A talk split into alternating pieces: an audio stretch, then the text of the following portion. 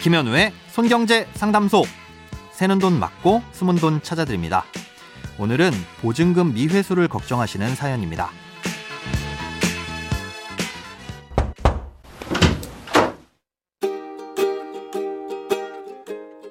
안녕하세요. 지금 살고 있는 전셋집 계약이 9월 말에 끝나서 만료일에 맞춰 보증금 반환이 가능한지 혹은 며칠 앞당겨 보증금 반환이 가능한지 집주인에게 문의해 봤습니다.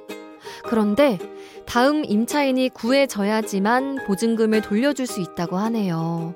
그러면서 지금까지 임차인이 구해지지 않은 경우는 없었다는 불확실한 대답만 들었습니다. 보증보험도 가입하지 않은 터라 9월에 보증금을 돌려받지 못할까봐 너무 불안합니다. 이직으로 인해 지역을 이동해야 하는데 마음에 드는 전셋집 가계약을 앞두고 발생한 일이라 더 속상하고요. 임차인인 제가 보증금 반환을 위해 지금 조치할 수 있는 부분이 있을까요? 인터넷에는 실제로 보증금 반환이 되지 않은 경우에 대한 설명만 나와 있어서 사연 보내봅니다. 결론부터 말씀드리자면 그 어떤 상황이더라도 집주인이 계약 만료일에 보증금을 돌려주는 것 외에는 제 날짜에 보증금을 확실히 받을 수 있는 방법은 없습니다. 아, 이건 전세보증금 반환보증, 흔히 말하는 전세보증보험을 가입했다고 하더라도 마찬가지인데요. 전세보증보험을 가입했어도 계약이 만료됐는데 한 달이 지날 때까지 보증금을 돌려받지 못할 경우에 청구할 수 있고 그 이후 행정적인 업무를 처리하는 데 필요한 시간도 있어서 보증금을 받으려면 계약 만료일로부터 최소한 두 달 가까운 시간이 소요됩니다. 예, 그러니 사실상 집주인이 제때 돌려주는 것 말고는 확실한 방법은 없는 거고요. 집주인에게 보증금만큼의 여윳돈이 없다면 다음 세입자가 제 날짜에 들어오기를 바라는 수밖에 없는 겁니다. 예, 그런데 전세 가격이 떨어지고 각종 전세 사기 때문에 빌라를 중심으로 전세를 기피하는 일들이 벌어지면서 예, 기존 보증금으로 새로운 세입자를 구하기가 어려운데요. 정부에서는 후속 세입자를 구하지 못한 경우 집주인이 대출을 받을 때 규제를 완화해주는 대책을 내놓기는 했지만 예, 그렇다고 세입자가 집주인에게 대출을 강요할 수도 없는 거라서 집주인이 적극적으로 나서지 않는 이상은 세입자 입장에선 마음을 놓을 수는 없습니다.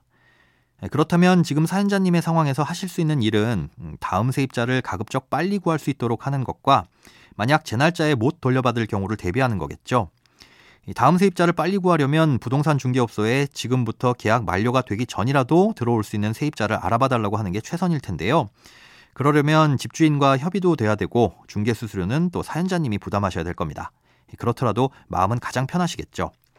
최악의 상황은 만료일이 지나서도 세입자를 못 구하는 건데요. 새로운 전셋집으로 반드시 이사를 가야만 하는 상황이니 그 시점에 보증금이 꼭 필요할 겁니다. 지금 계약된 집의 보증금이 대출 없이 전부 사연자님의 돈이라면 새로운 전셋집은 대출을 받아서 들어가면 되겠지만 지금도 대출을 받은 상태이고 이사갈 집의 전세자금도 마련되지 않은 상황이라면 추가 대출이 가능한지부터 확인하셔야 됩니다. 일단은 은행에 기존의 대출을 갚지 않고도 새로운 대출이 가능한지 문의해 보셔야 되는데요. 거의 대부분 불가능할 겁니다. 이런 분들을 위해서 주택금융공사에서는 특례 전세자금 보증이란 제도를 운영하고 있는데요.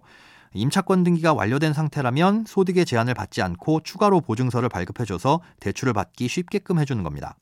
하지만 한도가 최대 2억 원이라서 지금 대출금과 앞으로 전셋집의 대출금의 합계액이 이걸 초과한다면 이 특례 전세자금 보증은 이용할 수가 없습니다. 그렇다면 남은 건 전세 피해 임차인 버팀목 전세자금 대출인데요. 전세 계약 만료일이 1개월이 지났고 소득과 자산 요건을 충족하면 보증금이 3억 원 이내인 주택에 대해 80%의 한도로 최대 2억 4천만 원까지 추가로 대출을 받을 수 있습니다. 말씀드린 조건은 대략적인 내용이고 이외에도 충족해야 될 기준들이 있기 때문에 세부적인 내용은 현재 대출을 받고 계신 은행을 통해 확인하셔야 됩니다.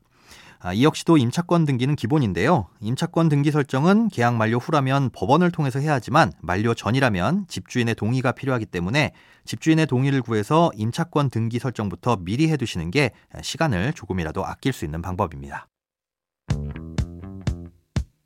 돈에 관련된 어떤 고민이든 상관없습니다. imbc.com 손에 잡히는 경제 홈페이지에 들어오셔서 고민 상담 게시판에 사연 남겨주세요. 새는 돈 맞고 숨은 돈 찾아드리는 손경제 상담소. 내일 다시 만나요.